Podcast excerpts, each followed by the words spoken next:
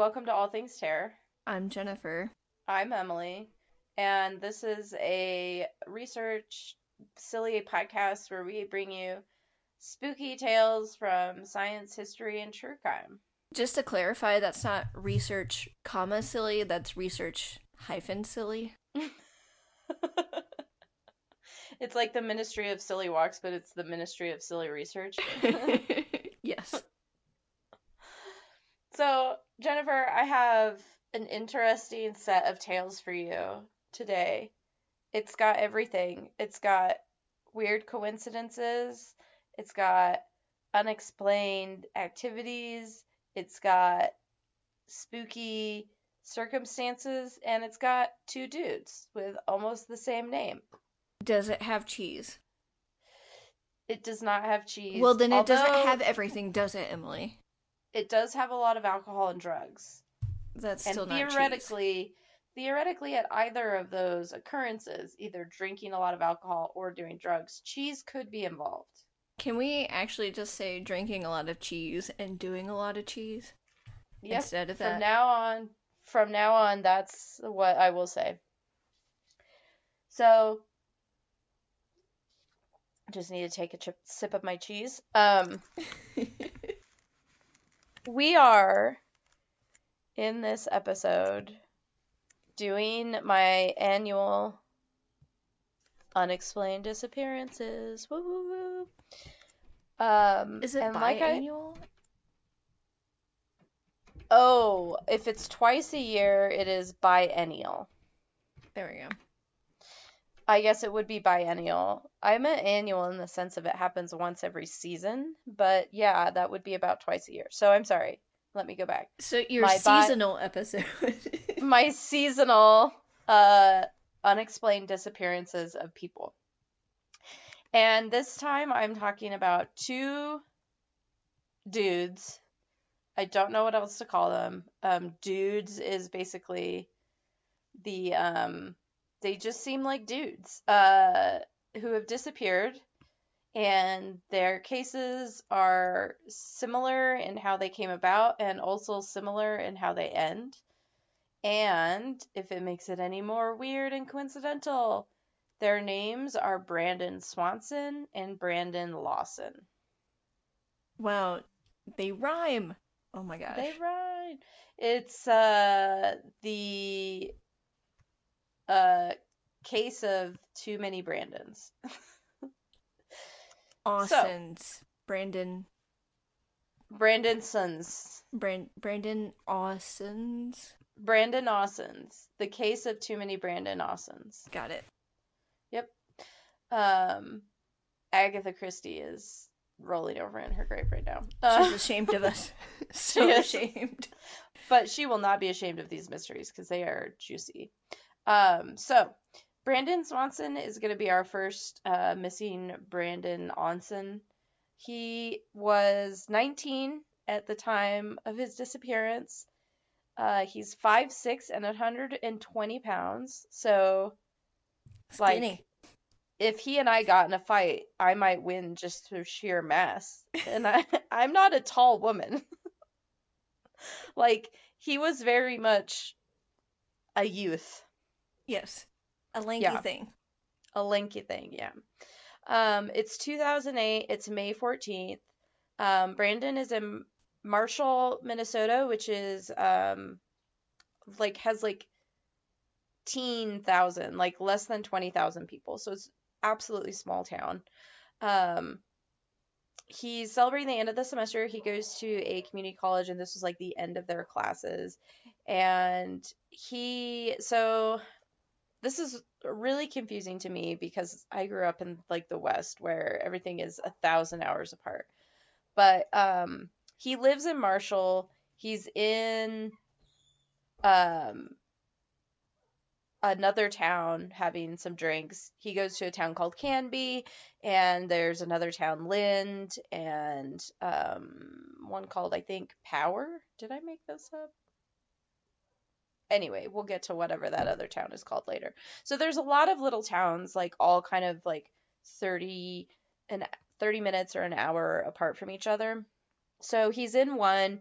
He has a few drinks. Around ten thirty or eleven, he's going to a friend's house, and there's a lot of, like, every article mentions that people who were with him said he didn't seem drunk, he didn't seem disoriented. Um, he had a shot of whiskey before he left this house because, of course, he's a teen. That's what he does. Um, he goes to a party in this town, Canby, and then about two hours later, um, he decides to leave to go home. So as he's leaving for the night, does a shot of whiskey um, in this town that's like a thousand people, like itty-bitty houses, basically. Uh, and then he's going to drive to his parents' house where he lives, which is about thirty miles away. So this is around twelve thirty-one. As you might expect, he never makes it home. However, hmm. this is not the end of the story. Uh, by two a.m., he's calling his parents and asks if they'll pick him up because his car is stuck in a ditch.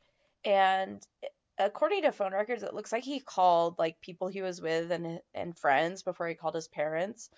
Um, but his parents are like, yeah, sure, we'll pick you up. And they're asking where he is. And there is a highway that runs from where he was to where his parents live. And there's never been any real explanation. This is like one of many mysteries in this case. But instead of taking that direct highway route, he was going through like back roads and woods. Um, and like I, when I lived in Idaho, there were highways, but like everything was sort of gridded out because it was farmland, and you could go on like quote unquote an old highway and avoid like an interstate.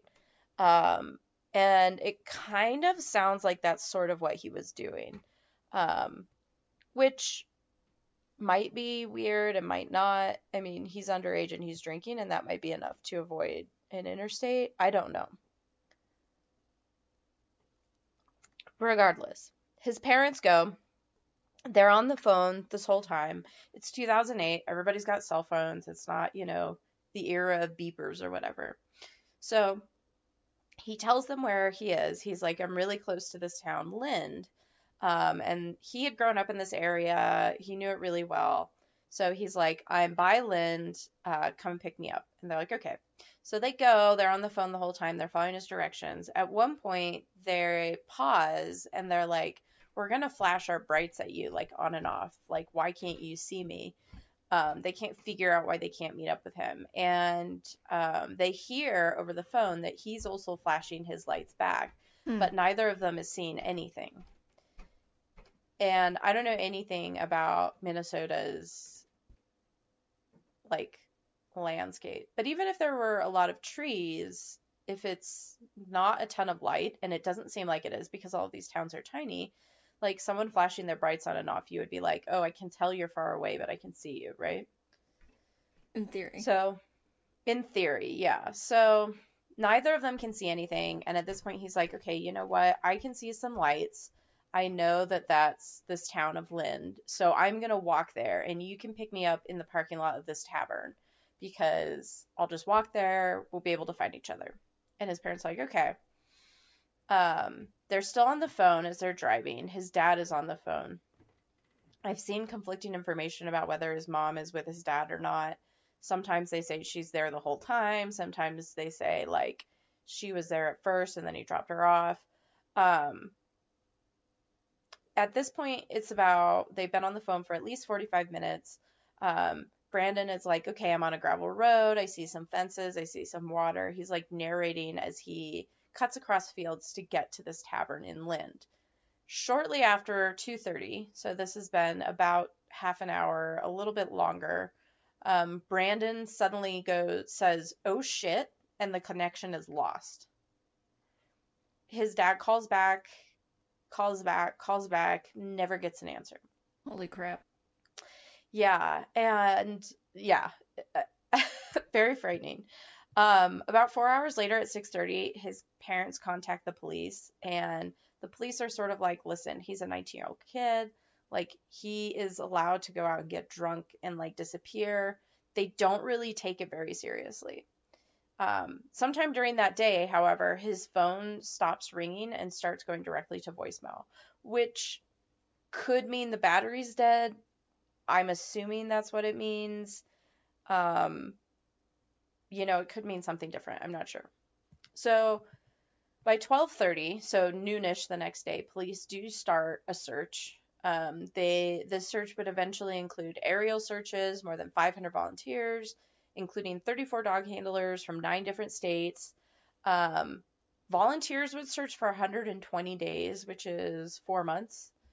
Um, they would cover over one hundred square miles, but the police would officially call the search off after six days. Jeez. Yeah.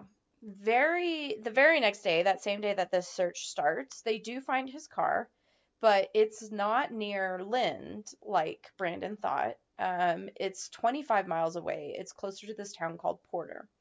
And even though he was seeing lights, um, they were saying that there were, like, structures, like farm structures that had lights on the top, and they thought, he might have thought that was the city, and that's what he was walking toward.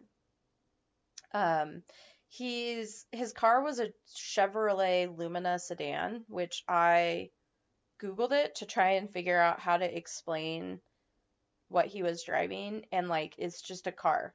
Like, I stared at it for, for a significant amount of time of, like, how do I describe this? And I'm like, it's a car. Like, it's a sedan. I, it's, nothing stands out about it. So it's just a car. It's a sedan. Um, so basically the car, it's like, um... you know, on country roads especially will do this, where there'll be, like, the paved road, and then there'll be a tiny shoulder, and then, like, a shoulder that's, like, weeds or whatever, and then that shoulder, like, slopes down into ditches. It sounds like it was one of those setups, and the car was basically, it sounds like it was high-centered, so maybe he had, like, gone down in the ditch and ba- then back up or something. Um... One of the sheriffs said, quote, "It was off the side of a field approach, and the vehicle was hung up. It's sort of a sharp incline, nothing major, but enough that the car would get hung up, so the wheels are too high off the ground to get any traction." Damn. Yeah. Other than that, though, there was no damage to the car. There was nothing wrong with it. Um, and that is all that we know. Um, as of twenty thirteen... Five years later, they're still getting tips, which brings the total tips of this disappearance up to seventy-five. So in uh, five years, they only have gotten seventy-five tips. And as our good friend Wikipedia says, I love when they have dramatic little lines. I always have to read them out because normally it's so, like, dry. Quote, "Brandon has not been seen or heard from since." Well, then. I know.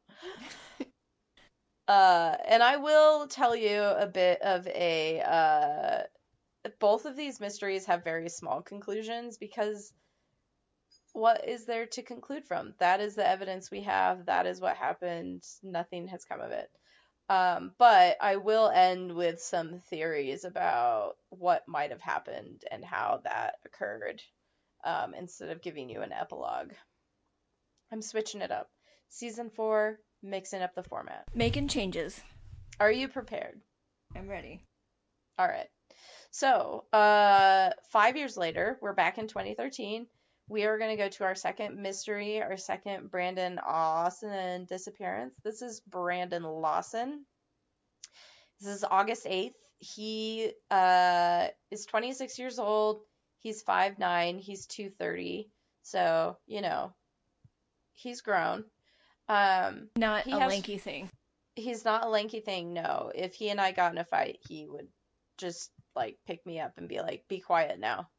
Um, he lives in uh, San Angelo, Texas, which I also looked up on Google Maps to try and describe, much like the car. And um, it's, like, the dead center of Texas. It's the middle of nowhere.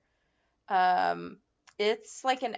hour and a half or two hours of highway driving south of Abilene, and that's pretty remote already. So, um, he is, he is like at, at least an hour away from any other town, which is a little bit more of what I'm familiar with, which is why Minnesota, and they're like, this town is only thirty minutes away from this one. I'm like, what? Um, Well, you know where I'm from, their towns are like five minutes next to each other, so. I know. I don't understand. Like, that blows my mind very much.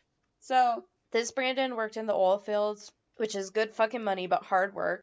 Brandon has a common law spouse slash girlfriend whose name is LaDessa Lofton, because we need another L name, right? We've got two already. Now we have another one. Sweet. Um, yeah, they've been together for ten years. Did I say that this guy has four kids? He has four kids. By twenty-six. Like, good gravy. Um, that's so many children.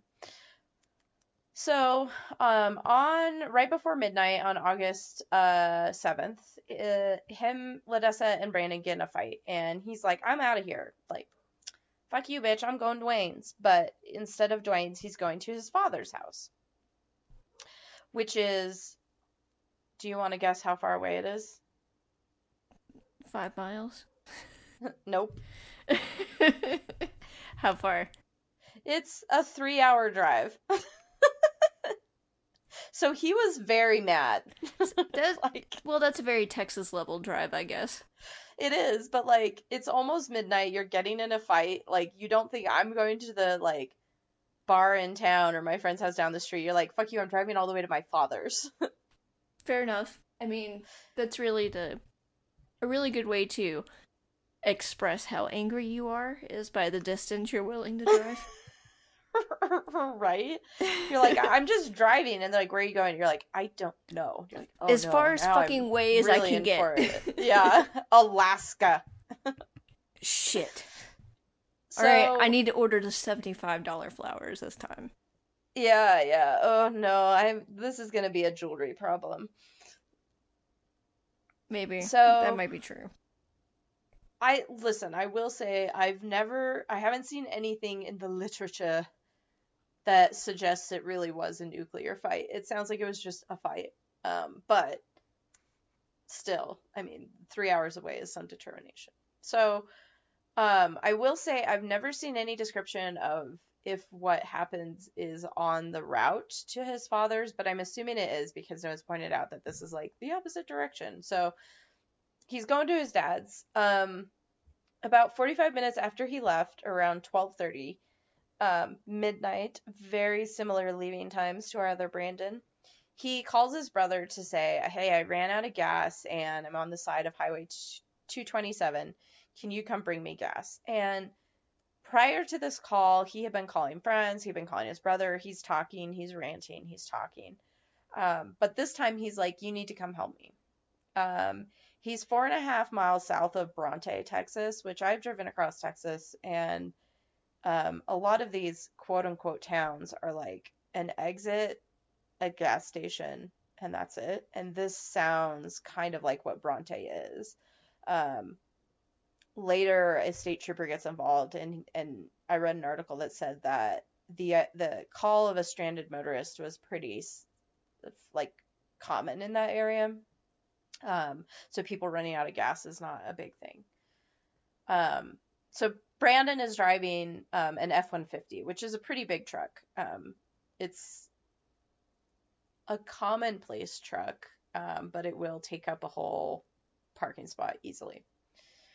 Um, so Brandon's brother, Kyle, he has to like fart around and get stuff. Um, he has his kid in the car for reasons that are, um, perplexing to me.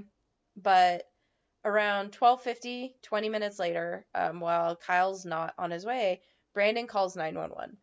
And I listened to this call, and I read a couple transcripts, and um, you can listen to it and hear what he says, um, and I will read it to you, unless Clint wants to find the audio file and put it in. Um, But this is what he says to nine one one uh, before uh, he his brother gets there. He says, so nine one one answers, and he says, yes, I'm in the middle of a field, a scraper just pushing guys over here, right here, going towards Abilene on both sides. My truck ran out of gas. There's one car here, and there's some interference. Got chased through the woods. Please hurry.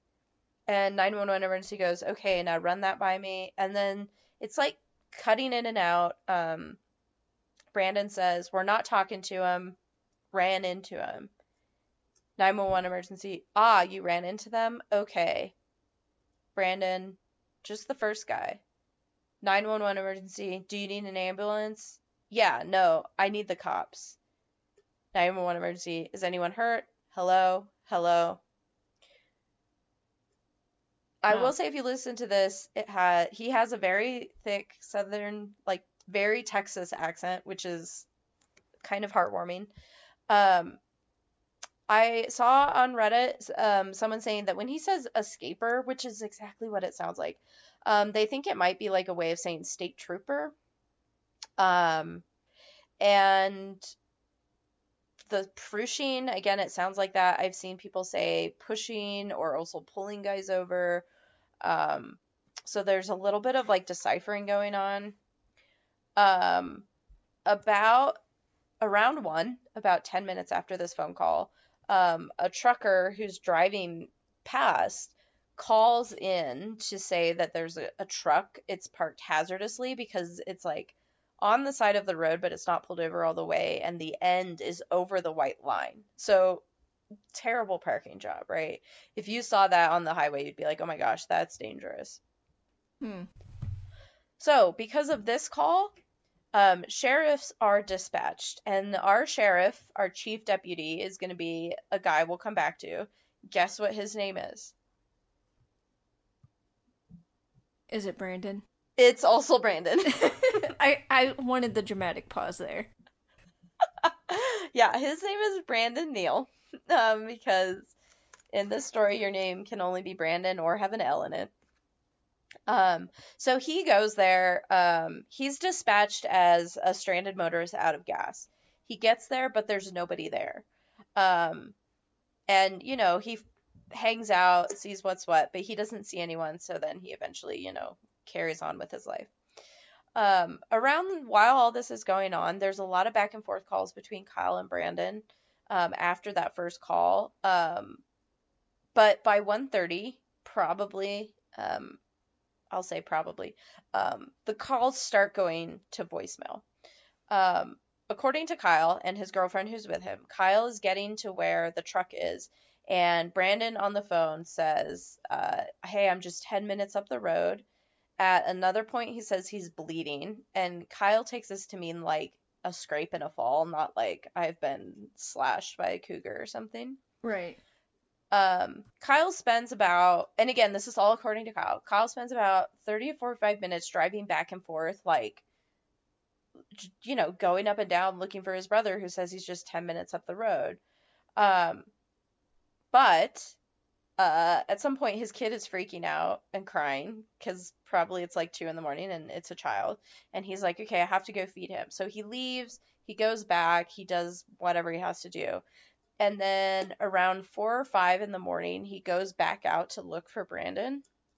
And he says, like, I was out there screaming and hollering. I was calling his name.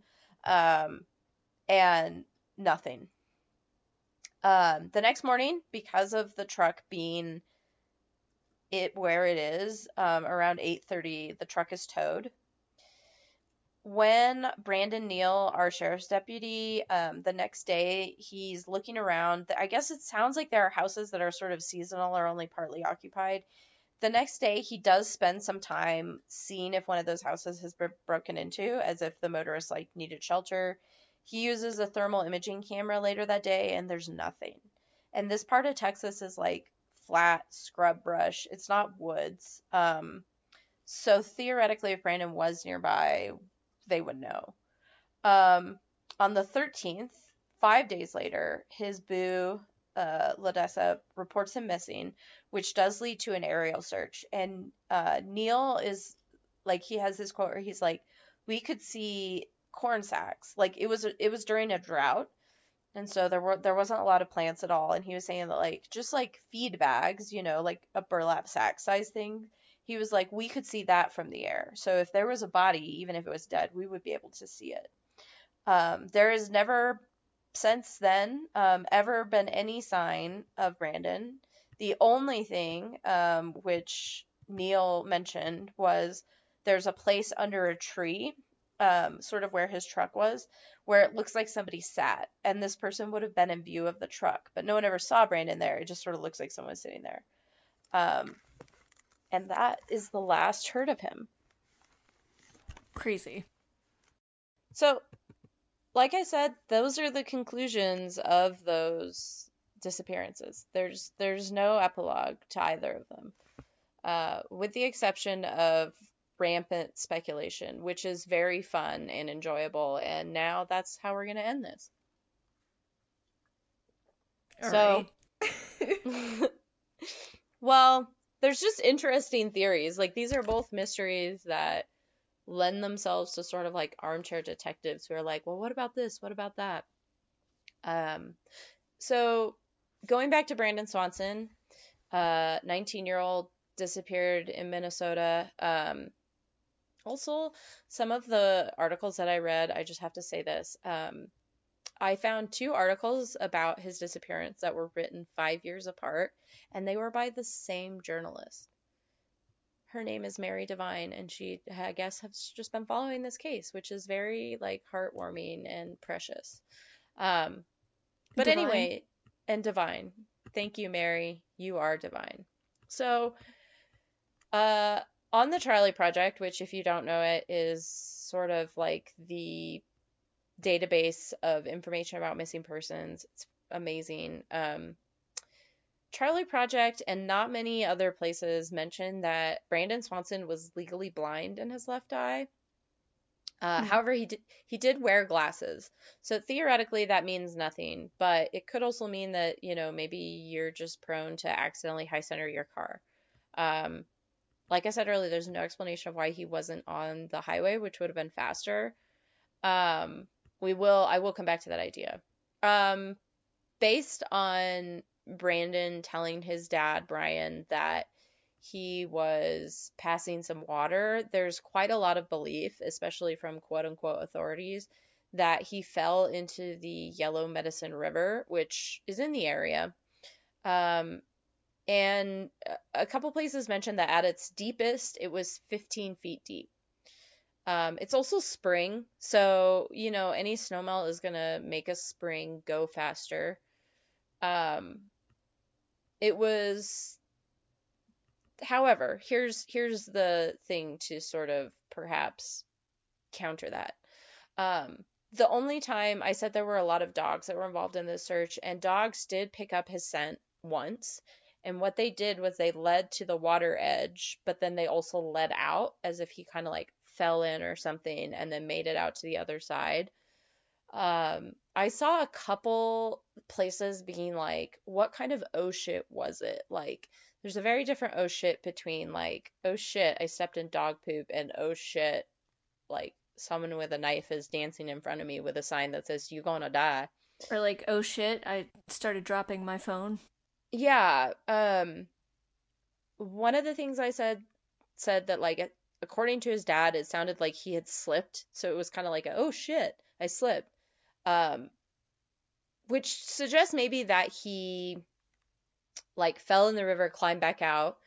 Um, that night it got down to thirty-nine degrees. Um, that's not enough to kill you right out, but if you're soaking wet, um, and maybe a skinny youth, um, you could start getting hypothermia. It's, it's possible. Um, I, So there is this theory that maybe he fell in the water and drowned. Um, another is that he fell in the water, climbed back out, but like essentially succumbed to the elements.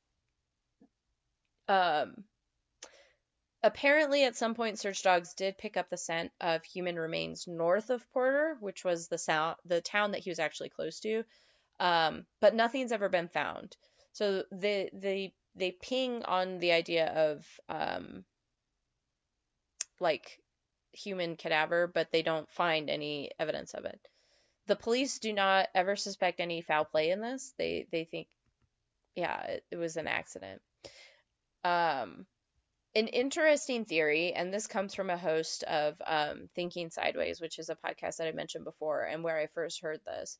Um, and this, their, this host, Joe, uh, recorded a bit to play on The Trail Went Cold, which is also, of course, a podcast I've mentioned a lot.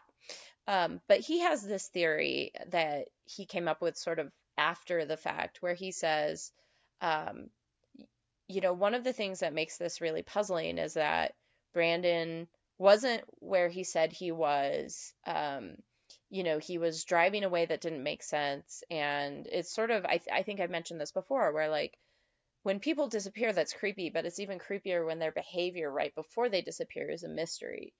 And it's hard because, like, we all do random things. You know, maybe we always take our lunch to work and then one day we don't. And it doesn't mean anything. But if we disappeared that day, you know, everything goes under a microscope. So is this one of those things that's just totally mundane and he just felt like driving this way? Or is it like there was a real reason? Um, but so Joe from Thinking Sideways, his theory, he said, is like, what if Brandon, like, wasn't alone? Like, what if there was, like, a serial killer or a threatening person in the car with him who's like, you're going to do this. And Brandon's like, okay, okay. And he drives the wrong way on purpose and is giving the wrong directions on purpose as a way to, like, sort of misdirect people. Um, it's an interesting idea. Like, it's it's a weird one, but it would kind of, I guess, explain why he thought he was somewhere completely different in a place he grew up in. Yeah. Another it's, one that... Oh, go ahead. I was just going to say, also, like, it's easy to get turned around in the dark. And, like, he's a kid, you know? Yeah. Yeah, it's... It's... Um... It is easy to, like, miss an exit and then be further than you think you are, and like, oh, I'm right by, you know, this town, but you've missed that exit, you're actually a little bit further. Like, I, yeah, that's possible. Um, another one that I saw on Reddit that I liked even more was, um, like, uh, his parents have always said, like I said, when he left the party, everyone was like, he wasn't drunk, and his parents have said, he seemed rational, he seemed normal, he wasn't acting weird. Um, and one thing I saw on Reddit said, well, maybe he didn't have enough sleep. Um, that lack of sleep can make you really disoriented. Um, but you wouldn't be slurring. You wouldn't be saying weird stuff. You'd just be a little yeah. turned around. And especially when you're nineteen, you're like, if I get one less hour of sleep, I feel it, right? I'm in my thirties. I'm, I feel death when I don't get enough sleep. But when you're nineteen, it would be really easy to, like, yeah, be cramming all semester, go out partying at the end of the semester, and just be a little sleep deprived, a little tired, and like you said, get turned around. Yeah, yeah. Um, I mean, I get turned around all the time. yeah, and yeah, and then like if you thought you were somewhere else, like you lost track of how far you'd gone, and you're going straight, and you slightly miss a, a curve, and you get your car high-centered. Okay, there you go. Um, his parents, uh, Brian and Annette, said that they turned the porch light on that night of his disappearance, and since he's never been found, um, he they continue to leave the porch light on.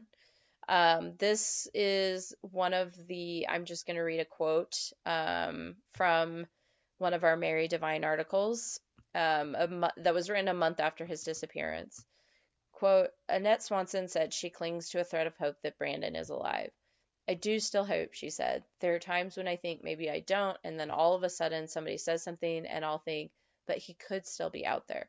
Sometimes I surprise myself with it. But she has stopped searching. I just can't be the one who should come across him, she said. That's not how I want to remember him. Well, that's fair. Yeah. And really sad. Um, in two thousand eight, um, which is the same year, I guess, that he disappeared, um, they were able to get a law in Minnesota passed um, called Brandon's Law. And what it requires is that police begin a, a missing, like if they, if someone under twenty-one is listed, an adult under twenty-one is reported missing, Um, or any adult, I don't know why I'm saying it this way, if an adult is reported missing, that the police begin investigating it right away. Um, so this is um, a law now that they can't just be like, well, they're an adult, call us back later.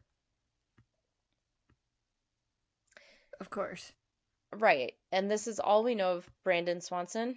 Um, he was last seen wearing a white t-shirt under a blue striped polo sweatshirt. He had baggy blue jeans in two thousand eight. Honey.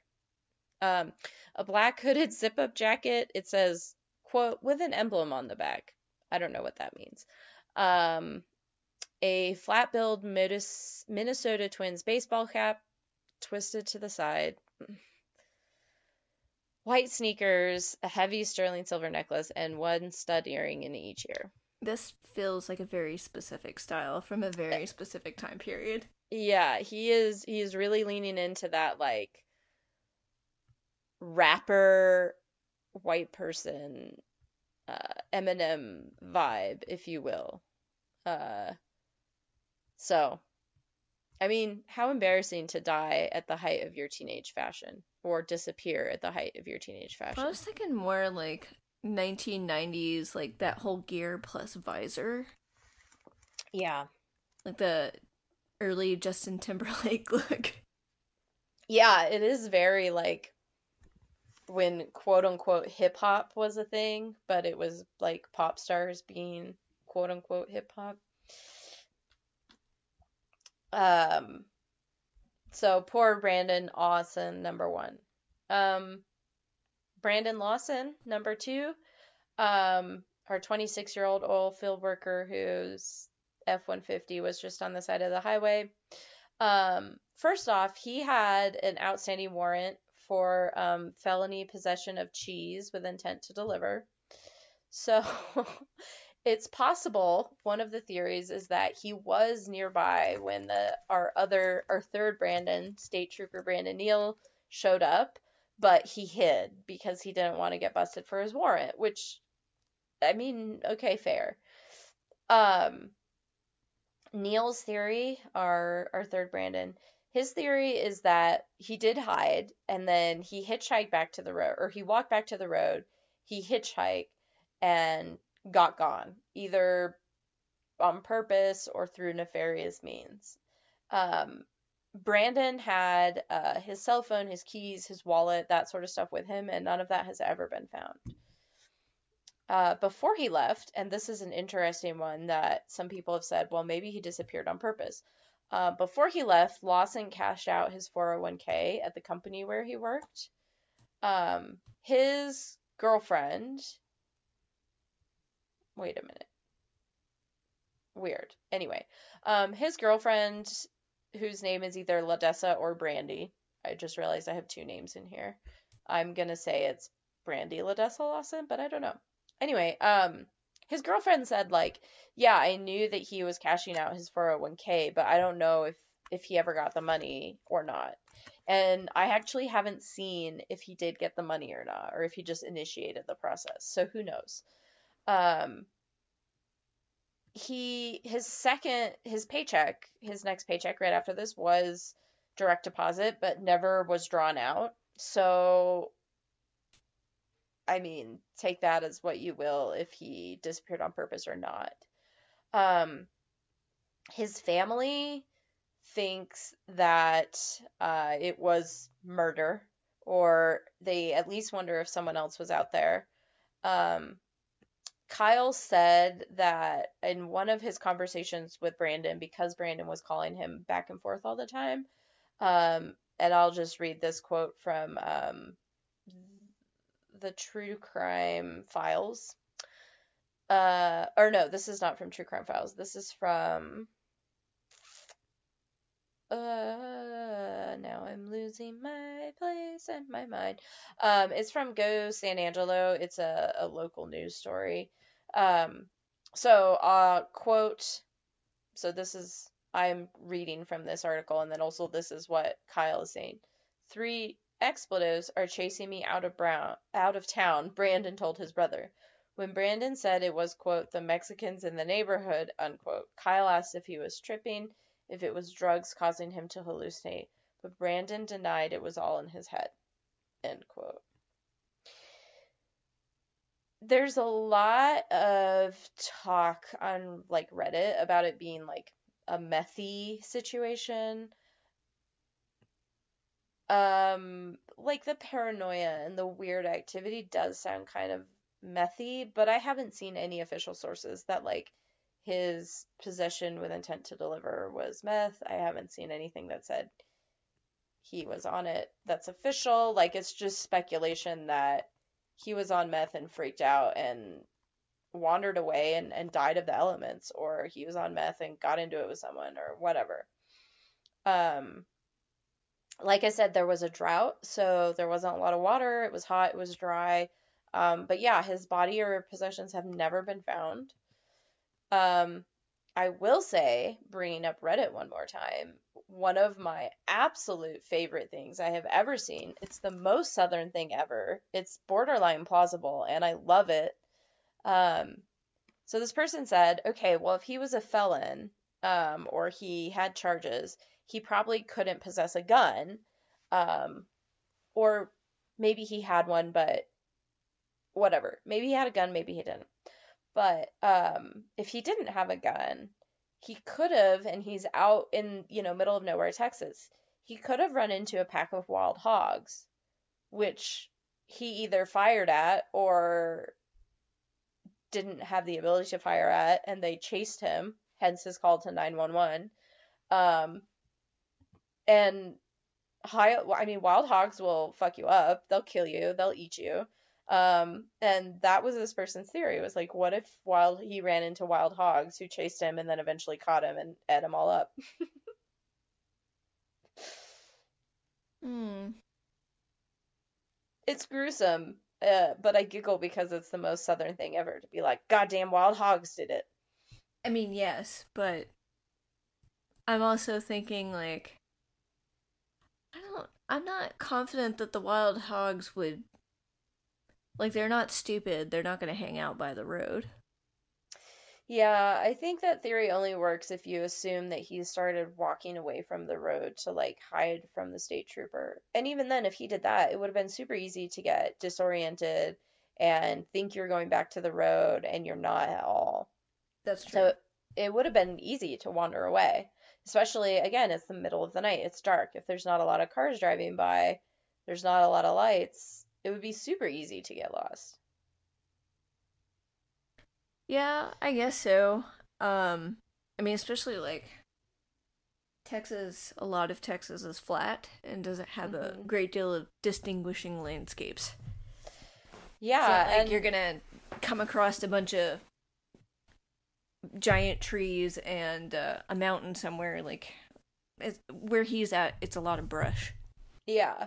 And I can't remember if I've said this before on the podcast or not, um, but we we think, and this becomes really important if you're like in a forest or something, you think you're walking in a straight line, but without something to guide you, you will tend to drift towards your dominant side.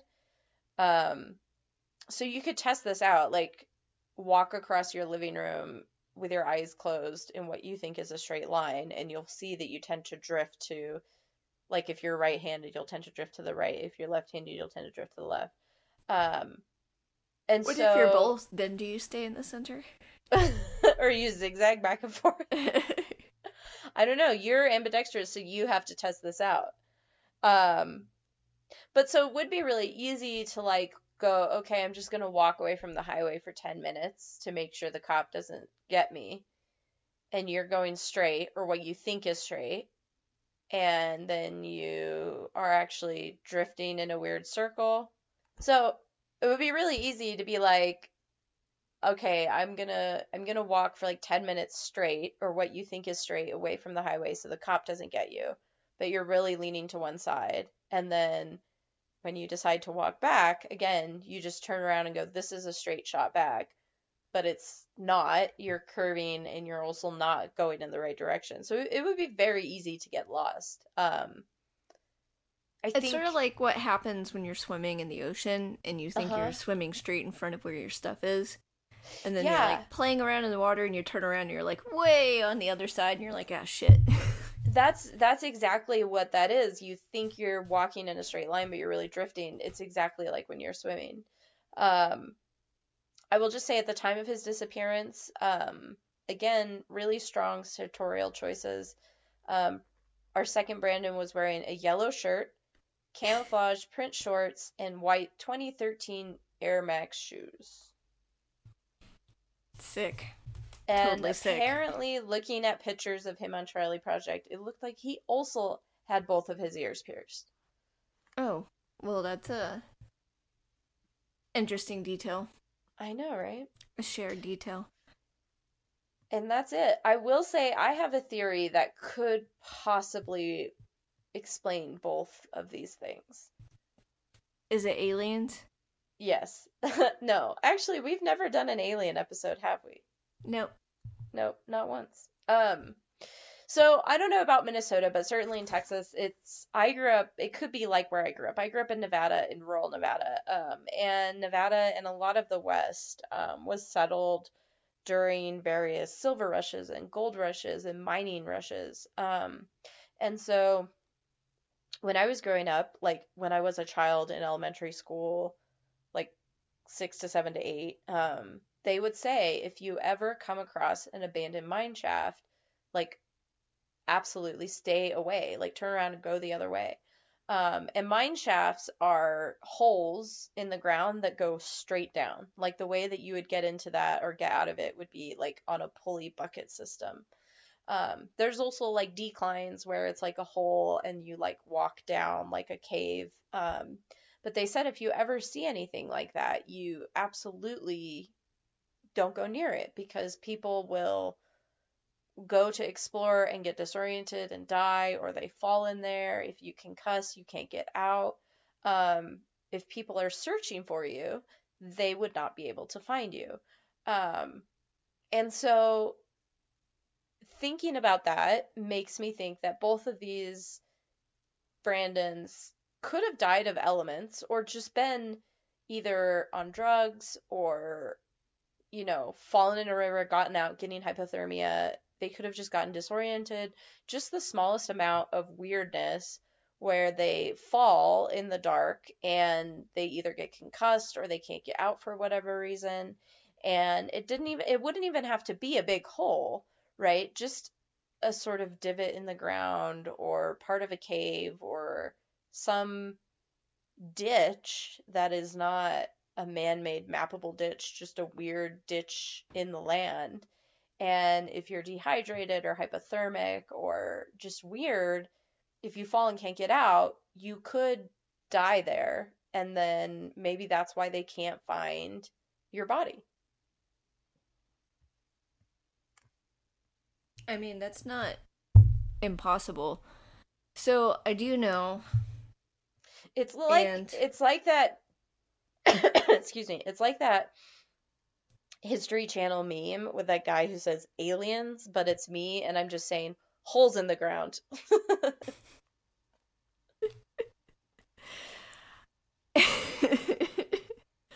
I, we need to make that meme now.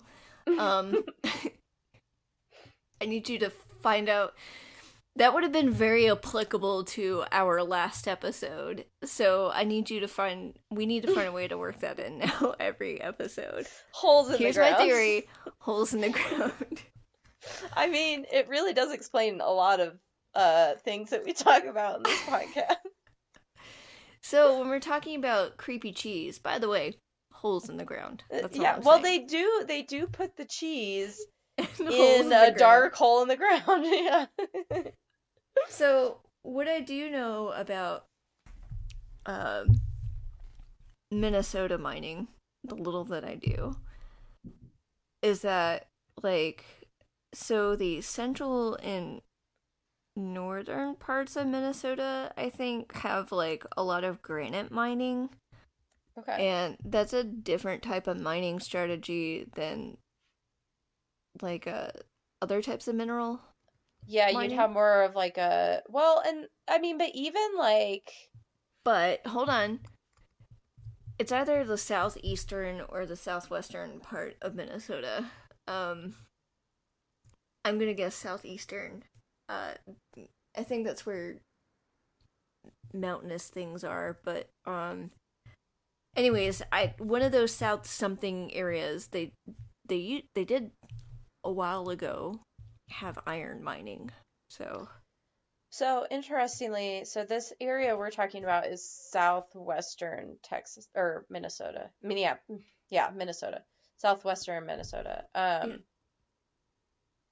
I mean, but even granite mining would have been, you would have had like a quarry, and I could see quarries having like multiple weird holes, or even like a mini quarry, like some weird prospector dug around in the ground for a while, didn't find anything and just left. Like, you know, not all quarries become giant man-made lakes or whatever. Um, and it, it wouldn't even have to be a man-made mine. It would just be holes in the ground.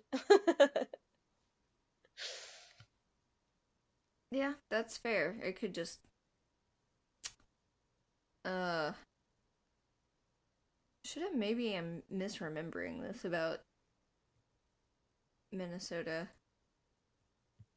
I know that they had iron mining somewhere in that fucking state, but I mean, like, the eighth grade has come and gone, and I don't remember, to be honest. So nobody can quote me on that. I'm telling you now, I don't fucking remember.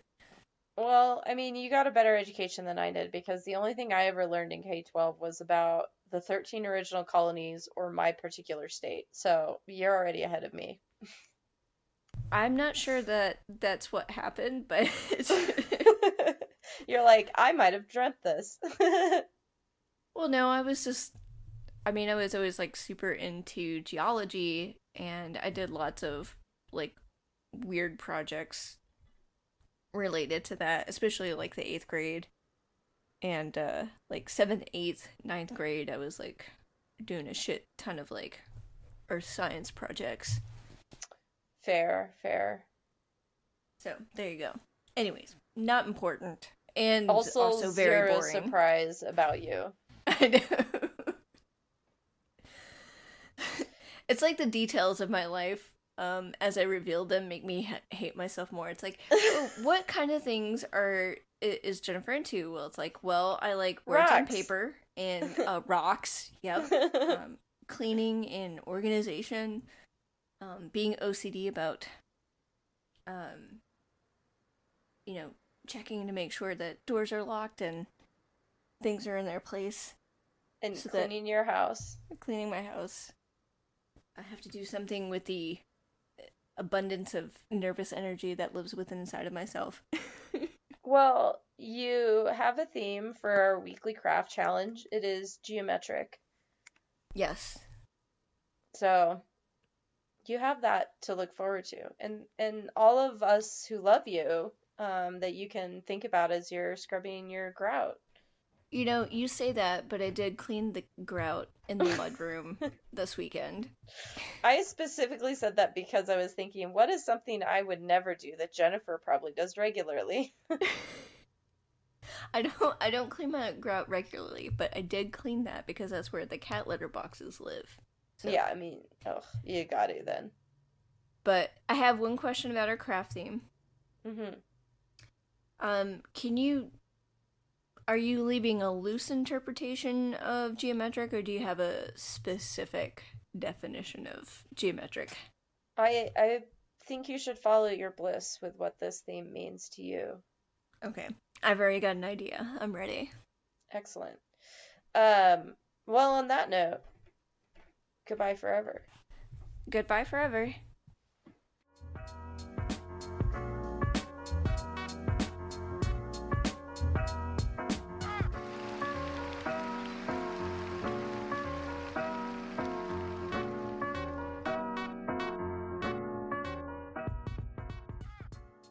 All Things Terror is written, recorded, and produced by two amateurs, Jennifer and Emily. Our sound editor is Clint. Intro music is by Cosimo Fogg. Come chat with us on Twitter at All Things Terror or Instagram at All Things Terror Podcast. Ask nicely and we'll probably send you a really cute sticker. If you like this podcast, tell a friend or write a review. It really helps us and helps more people find us. Goodbye forever.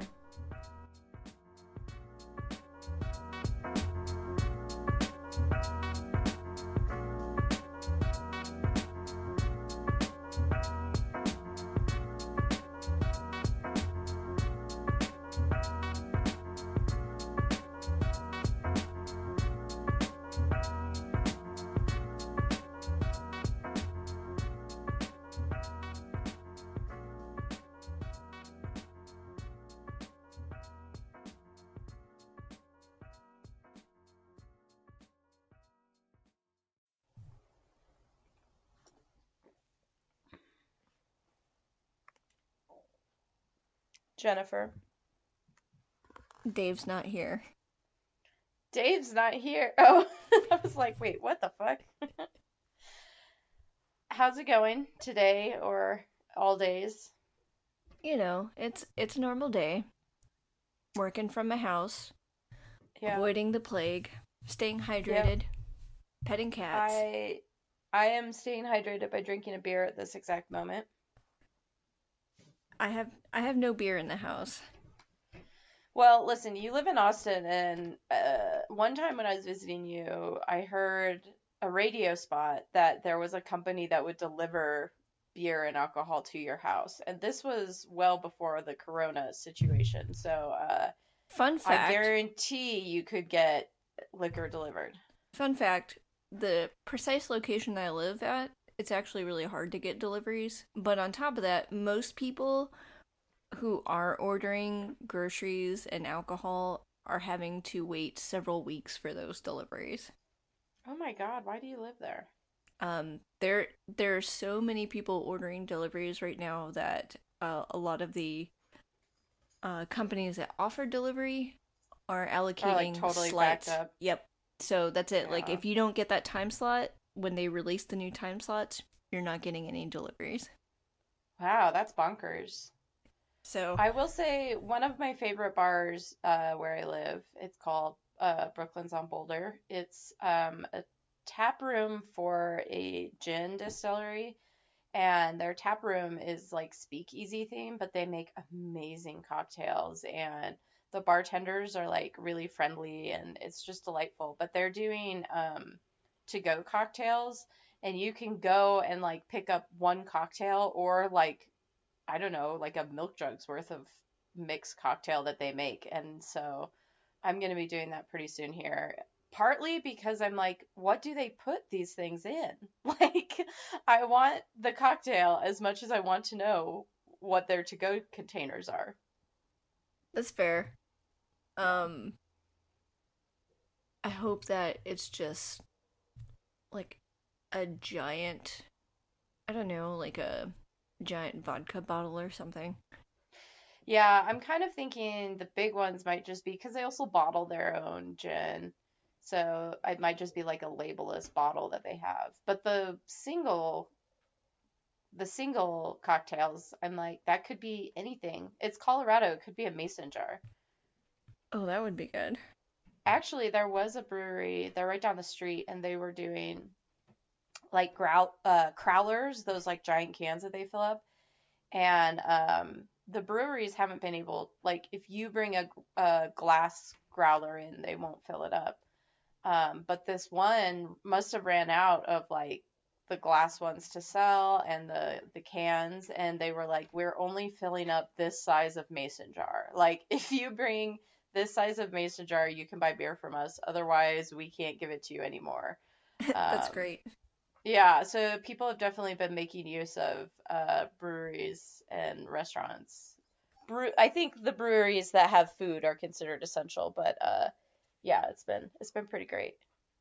Well, uh, the next grocery trip, I'm thinking maybe I'll get some stuff for mead making because I have um, a couple recipes. Yum. I want to try. Yeah, send some mead to me. Use FedEx. They'll ship liquids. Oh, but I have to go to a FedEx location. Lame. I, we are recording this um, in April. It will come out several months, two months after April. June. Is that, is June two months after April? Oh my gosh. But anyway, uh, it's going to be very weird if coronavirus is like absolutely gone and we're like talking about being in our houses and people are like, wow, this is not relatable at all anymore. This is dated. Right. Oh, that did not age well. Although the likelihood is that by next fall we will be revisiting this. So anyway, enough of our sad uh, circumstances.